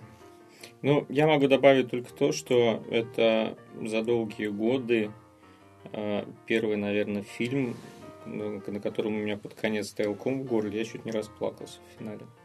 Понимаю. Я плакала в сцене с дождем, потому что она вот такая очень сильная, эмоциональная, и вообще весь второй отрывок с его флэшбэками был очень сильно эмоционален. И для меня вот Владу показалось, что сцена на крыше с дочерью больше кульминация. Для меня вот была эта сцена с дождем, когда его увольняют из его собственной компании. Вот для меня это было большей кульминацией. Ну, самая главная кульминация, это, конечно, когда он неожиданно достает световой меч. Это снова великий продюсер и ужасный Пастернак, да? Вот если бы он не достал световой меч, было бы хуже. Кроме Джобса, незадолго до Нового года мы с Владиславом побывали на презентации нового сериала канала ТНТ. Называется сериал «Бородач». И поскольку он уже в январе выходит в прокат, наверное, имеет смысл кое-что о нем рассказать. Я, честно скажу, э, небольшой ценитель э, проекта «Наша Раша», спин от которой, собственно, «Бородач» является – вот. Но, тем не менее, это достаточно интересный э, как раз случай, когда у российского сериала появился спин полноценный. То есть э, про персонажа, одного из многочисленных персонажей нашей Раши сделали отдельный проект. Меня в этом проекте поразило две вещи. Это, во-первых, конечно, сценарий, но с другой стороны, у ТНТ это уже стало, так сказать, признаком, стан, ну, это, у ТНТ это уже стало стандартом, по большому счету, да, каждый новый заметный сериал, который они презентуют, это, прежде всего, качественная кинодраматургия. Ну и, конечно, это сам Галустян, который просто в той серии, которую нам показали, явил какие-то уникальные грани своего актерского таланта. Я не думал, что он может вот так делать. А он просто тоже довел меня до катарсиса похлеще, чем Стив Джобс. Я видела отрывки только, трейлер, поэтому не могу еще судить, но мне очень понравилось, как он как-то картавит, как, как, как смешно он так говорит. То есть, ну, не очень ты ожидаешь такого от Галустяна. Но дело не, не в этом. Я а, поняла, да, что дело не в этом. Да. Он на самом деле там выдает драму, причем, ну, откроем маленький секрет, когда э, мы после, собственно, просмотра серии обсуждали на пресс-конференции с продюсером Семеном Слепаковым этот проект, он не во всех сериях как бы будет вот прям такой э, катарсис, про который говорит Влад. Но, тем не менее, э, да, это очень любопытно именно с той точки зрения, что, с одной стороны, это, ну, очевидно, комедийный проект ТНТ, это развлекательный проект в чистом виде, но все равно даже в него авторы смогли привнести какие-то драматические нотки, и вот эта вот история маленького человека – коим, собственно, главный герой Бородач и является, это все-таки, с одной стороны, смешно, с другой стороны, это и довольно грустно, потому что это чувак, который очень хочет добиться, значит, собственно, женщины, которую он любит, и вокруг этого выстроен весь сериал. И он совершает при этом какие-то совершенно немыслимые идиотские поступки, вместо того, чтобы сделать что-то дельное и толковое. То есть он вроде бы и хочет, но у него не получается. И про то, как не получается, э, этот сериал и рассказывает. Более того, они как-то очень гипертрофировали э, вот весь этот идиотизм, то есть масштабы бедствий и разрушений, которые в мир привносит э, главный герой, они какие-то поистине уже вот широкоэкранные, я бы сказал. Да, это Слепаков это так и назвал, сериал «Катастрофа», он сказал. Ну, действительно, там черт еще происходит. Взрывают дома при помощи танков, э, автомобили разрушают, э, какие-то несусветные происходят катастрофы и разрушения, но в первую очередь все это крутится, конечно, вокруг главных героев. Это маленькие люди, как правильно заметил Петр, а маленький человек – это, так сказать, один из ключевых персонажей нашей русской литературной традиции. И в этом смысле сериал «Бородач» наследует э, творчеству Чехова, Гоголя и других великих писателей в общем, смотрите сериал «Бородач» на ТНТ. По крайней мере, одну-две серии глянуть стоит, а там, может быть, и втянетесь. Если понравится, то окей. А мы продолжаем нашу, надеемся, э, постоянную рубрику «Вопросы э, слушателей», ответы слушателям, вообще общение с нашими слушателями. Э, в прошлом подкасте у нас была такая тема скользкая затронута. Это скринеры фильмов свежих, которые появились в сети, и все их посмотрели, скачали. Фильмы, причем в прокат выходят буквально вот через пару недель после появления этих скринеров. И э, наш великий и ужасный продюсер Влад Пастернак как раз в очень такой эмоциональной форме всех э, разбомбил за то, что люди скачивают эти скринеры, смотрят, и еще и затем рецензии по ним пишут. И вот, да, мы получили такой фидбэк от э, нашей э, слушательницы, которая написала нам на сайте. Итак, читаю. Коммент от нетерпеливого нищеброда из провинции. Ни зарплаты в 100 евро сейчас, ни в 2000 до кризиса в кино часто не ходила. То денег нет, то деньги есть, но на всякую фигню жалко, то некогда с круглосуточной работой. А на создателей и режиссеров мне посрать. Они сняли свои фильмы не ради уважения Клавы и Стулы, а для миллионов и миллиардов долларов. Только подумала, что подкаст нравится, как за полчаса опустили практически всех, кого можно. И добавочка. А сами как смотрите сериалы? Ждете несколько месяцев, пока не выйдут на лицензионных DVD и еще несколько недель доставки в Россию? За хорошее качественное кино готовы платить, а вот авторы всяких трансформеров и самых лучших дней имхо не должны получать миллионы. Ну, мне кажется, что тут, э, не знаю, автор не подписалась, поэтому вот Клава и Стулы, наверное, можем, раз она предложила, тогда мы так вот и озвучим. А на будущее, дорогие друзья, хотите, чтобы мы с вами разговаривали, тогда подписывайтесь. Нормально, мы будем вас нормально тогда и называть. А то подписались Клава и Стулы, ну, пожалуйста.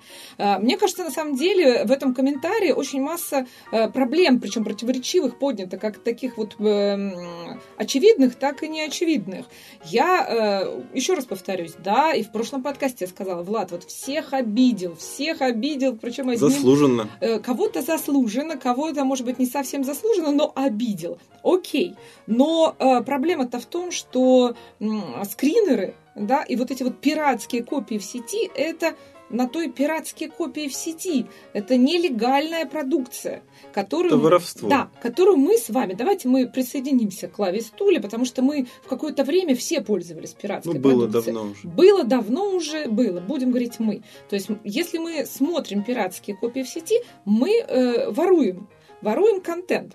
И почему-то э, понятно, что у нас сложилась такая традиция в стране не воспринимать, Традиция. да, внезапно, да, не воспринимать продукты интеллектуального труда как нечто, за что ты прям должен платить.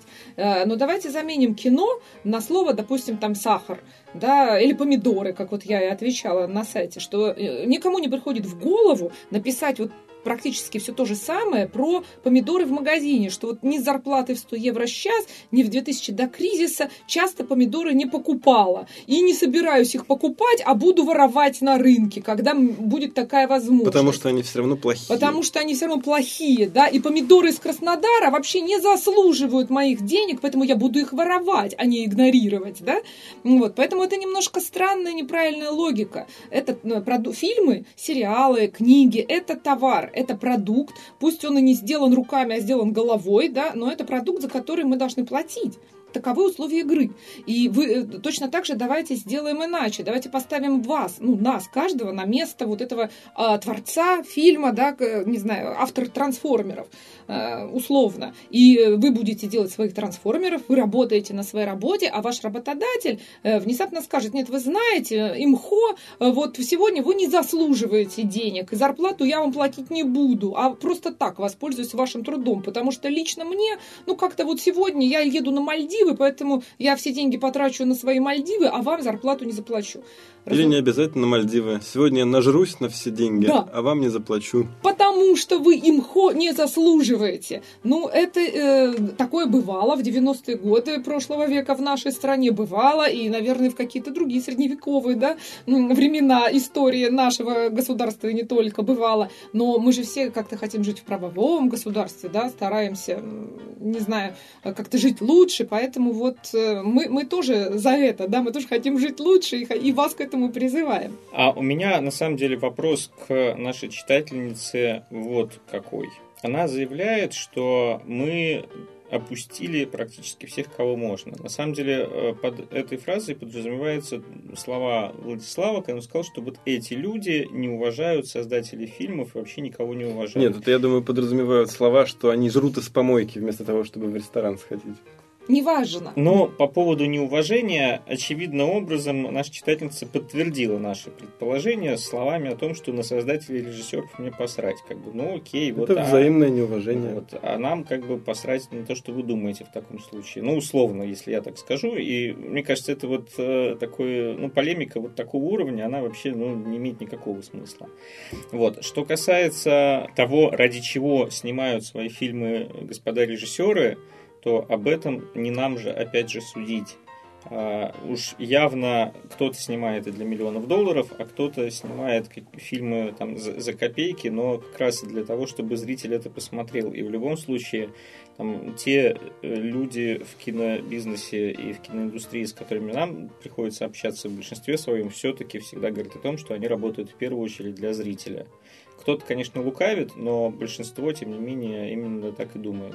Ну, я-то считаю о том, что если вы считаете, вы думаете, зрители, что фильм не заслуживает ваших денег, то вы их им не отдавайте. Но это не значит, что вы должны украсть. Э, Посмотрите его фильм. по телевизору да. потом, когда он покажут через годик. Ну, во-первых, вот пишут про эти фильмы, которые снимают для того, чтобы зарабатывать миллионы и миллиарды. Ну, во-первых, фильмы, которые зарабатывают миллионы и миллиарды, в них и вкладываются миллионы и миллиарды. Это во-первых. То есть риски там тоже достаточно большие. Во-вторых, а что плохого в зарабатывании денег? То есть, ну, я правда не понимаю, как бы, как будто это недопустимое что-то. Да, безусловно, есть, конечно, артхаусные фильмы, которые как бы снимаются, чтобы не зарабатывать. Хотя это такой же бизнес, как и любой другой, и просто там чуть-чуть другая экономическая модель, менее прозрачная, и особо никто не говорит, сколько заработал какой там продюсер на фильме «Левиафан», который был продан во весь мир. А это артхаусная картина, между прочим. Ну, и, наконец, безусловно, конечно, кинотеатры, да, цены высокие, не всегда удобно сходить, э, время там показа, ну, в первую очередь, все на цену обычно ориентируются, да, но хорошо, цена из чего складывается? Цена ведь складывается из стоимости самого фильма и затрат, которые несет кинотеатр. Это половина цены билета. А кинотеатр, между прочим, очень такое не особо рентабельное мероприятие, потому что там очень высокая арендная плата.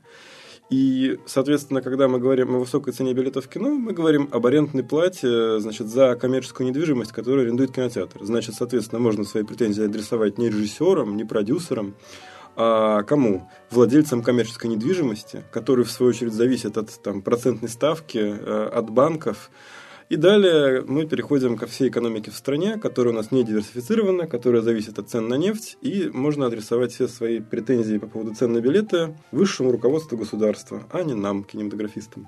Ну, то есть, на самом деле, проблема, проблема, которую читательница нам озвучила, она существует, и она не такая вот... Э, то есть, над ней не, не столько нужно иронизировать, сколько действительно ее надо поднимать. Во-первых, уже очень часто, и не только в нашей стране, вообще маститы режиссеры и в Голливуде, э, и в Европе говорят о том, как э, качается, как нестабилен, на самом деле, вот этот рынок, да, вернее, как бы сфера коммерческая похода в кинотеатры, что это сейчас все более и более действительно дорогое удовольствие, потому что цена билета складывается вообще из массы э, причин, из массы факторов, не только самого фильма. Плюс, э, если ты идешь с семьей, ты еще покупаешь попкорн и прочую ерунду, и у тебя сам поход в кинотеатр становится вообще каким-то уже запредельным для семейного бюджета. Это верно. Но есть легальные выходы из этой ситуации. Вот, собственно, спросили рассказать, рассказываем. Значит, во-первых, да, действительно, там home-видео в формате дисков уже сейчас э, практически не существует. То есть где-то, может быть, там DVD еще и продаются, но в основном, по-моему, кстати, пиратские. Вот. Но есть онлайн, есть iTunes, есть Google Play. Окно выхода большинства фильмов уже очень короткое. То Окно буквально... это, да, это, что, это промежуток... пауза между кинопрокатом и выходом на онлайн вот этих вот легальных э, сервисов. Ну, то есть, условно, там многие фильмы уже появляются в онлайне легально там, через месяц, через полтора-два после э, выхода их в прокат. Это, на самом деле, достаточно небольшой срок. Стоимость гораздо ниже, чем цена билета похода в кино. То есть, там, условно, а, арендовать э, на просмотр там, на несколько суток фильм можно там, за 100 рублей, например это вполне себе приемлемые деньги. Если цена билета в кинотеатр в прайм-тайм там может быть и 350-400 рублей достигать, то здесь как бы, ну, дешевле, это логично, что это дешевле. То есть а, той ситуации, когда раньше Blu-ray диски стоили дороже, чем билет в кино, ее уже давно нет. То есть онлайн это все дешевле. Кроме того, если говорить про сериалы, есть много сервисов, предоставляющих легальные возможности для просмотра сериалов. Но самый э, крупный и популярный сейчас это сервис Медиатека, где есть и «Игра престолов», и «Настоящий детектив», и «Карточный домик», и много чего еще. Там тоже у них есть модель подписки там, на большую библиотеку сериалов, и можно отдельно подписываться еще на какие-то проекты. То есть, например, сериалы канала ABC, у них стоят отдельных денег, но опять же это не один сериал, а там целая подборка. То есть там есть, например, те же марвеловские сериалы можно смотреть совершенно спокойно. Плюс ко всему, в этом январе у нас выходит на российский рынок Netflix. Это очень такое важное, яркое событие. К сожалению, у нас пока нет подробностей о том, как именно это будет реализовано. То есть Netflix будет в некоторых смарт-ТВ. А, по-моему, говорили про LG и Samsung. И будет э, у Ростелекома тоже возможность смотреть э, Netflix. Какие там будут проекты, какая локализация, никто ничего не знает, но вот в ближайшее время эта информация должна появиться. Но я хочу сказать, что те, кто хотел очень смотреть Netflix, э, но не имел такой возможности, находясь в России, как бы делать это совсем легально, есть такой полулегальный вариант, Точнее как, он на самом деле легальный, просто он хитрый. Это работает следующим образом. Вы платите за подписку на Netflix, но э, делаете вид, что вы находитесь в Соединенных Штатах. То есть вы вроде как смотрите все это легально оплатив, находясь в России, но используя определенные там методы обхода э, идентификации своей. Значит, э, мне добавить нечего. Все, кто продолжают в этих замечательных технологичных условиях качать, могут засунуть себе с этого меч в жопу, но я еще могу понять, когда люди качают то, вот когда правообладатель совсем забил на российский рынок и не собирается здесь не выпускать фильм, там уже там прошел год, два, два-три после того, как он а, был создан и не, так и не появился у нас, еще можно там качнуть это, наверное, все равно нелегально, но это хотя бы не такое прям кровавое преступление. А когда ты качаешь фильм до выхода его в кинопрокат, тебе не место в приличном обществе. В общем, дорогие друзья, мы понимаем, что на самом деле, да, как вот выясняется, не все, далеко не все знают э, о, о наличии онлайн-кинотеатров, которые предоставляют некоторые фильмы даже бесплатно, э, и сериалы бесплатно, и о том, что сериалы, как вот девушка нам пишет, э, ждете несколько месяцев, пока выйдут на лицензионных и доставка, что сериалы можно посмотреть едва ли не одновременно с выходом э, в, в Америке или в Англии, где вы хотите их посмотреть. Да, да, далеко не все, прям вот не максимально все продукты выходят э, в нашей стране, но, опять же, это не означает, что мы должны их воровать. Или даже если уж, извините, мы будем честны, даже если кто-то смотрит скринеры и продолжает смотреть и воровать, то это не значит, что мы должны этим гордиться и говорить, что это нормально. Нет, это ненормально, ситуацию надо менять, надо, вот, вот Netflix к нам приходит, надо легализовать все, все эти возможности, но только не гордиться тем, что ты вор. Теперь вводим новую рубрику, которую мы назвали «Адский ад». Слово Петру Зайцеву. В Фейсбуке появились сканы замечательной книжки. Книжка называется «Режиссеры современного американского кино». Это справочник, выпущенный научно-исследовательским институтом киноискусства нашим отечественным. И в нем рассказывается, как несложно догадаться, про современных американских кинорежиссеров. Цитируем. Статья называется «Эбрамс Джей».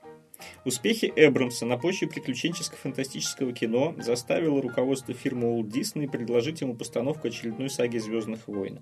Эбрамс колебался, сможет ли он поднять такой проект, тем более, что ему предстояло создать новые сюжетные мотивы для будущих серий. Но он не прогадал. Фильм снискал одобрение критиков и зрителей, став самым кассовым фильмом франшизы «Звездный путь». Сомнений в том, что именно он должен стать постановщиком следующей серии, ни у кого не возникало. В каком страшном бреду был написан этот текст, сложно себе представить.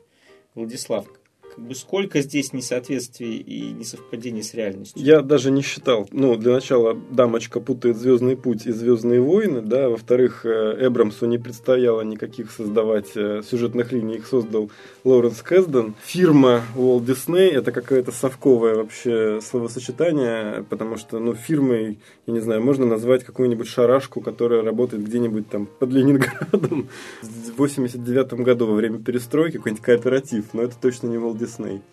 Не говоря уже о том, что Абрамса все-таки все всегда у нас зовут Абрамсом. И да. Джей Джейм. Да. А не Джейм, да. Ну и вторая цитата, которая выносит мозг э, совсем по полной программе. Кристофер Нолан, режиссер новой формации. Визуальные эффекты, эксперименты с изображением, звуком интересуют его куда больше, чем психология или реальные проблемы людей. И это лишний раз подтвердил фильм «Звездолет» 2014 года.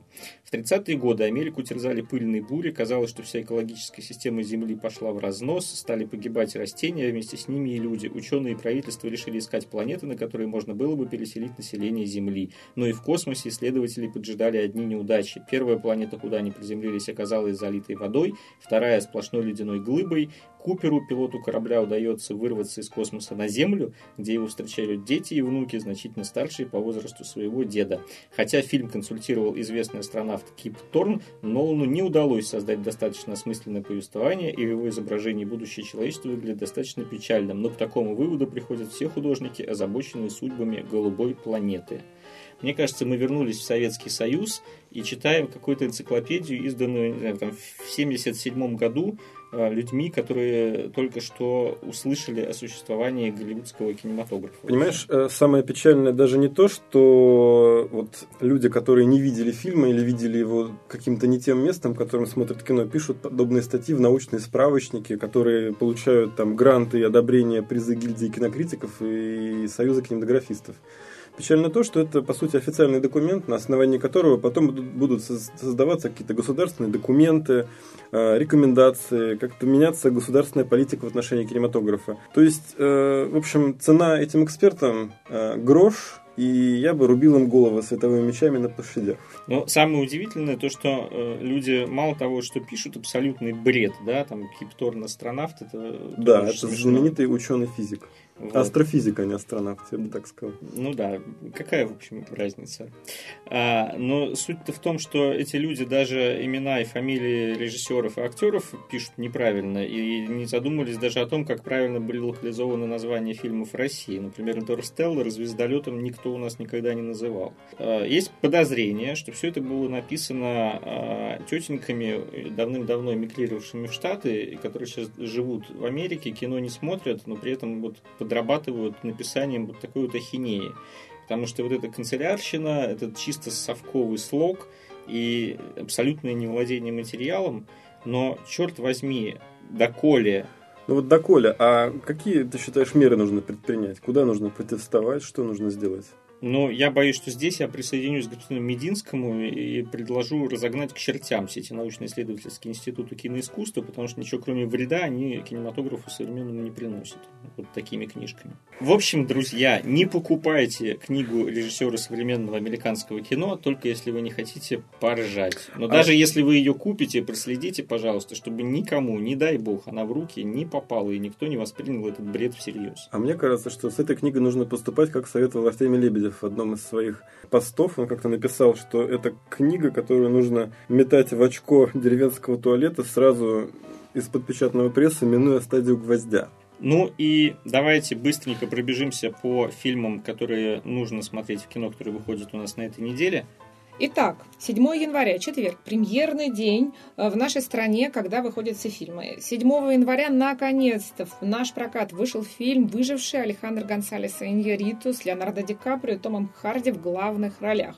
Все ждали, все надеялись, что, э, не знаю, Ди Каприо там снова всех порвет. И по отзывам тех, кто смотрел фильм на пресс-показах, э, случилось немножко другое. Всех порвал Том Харди.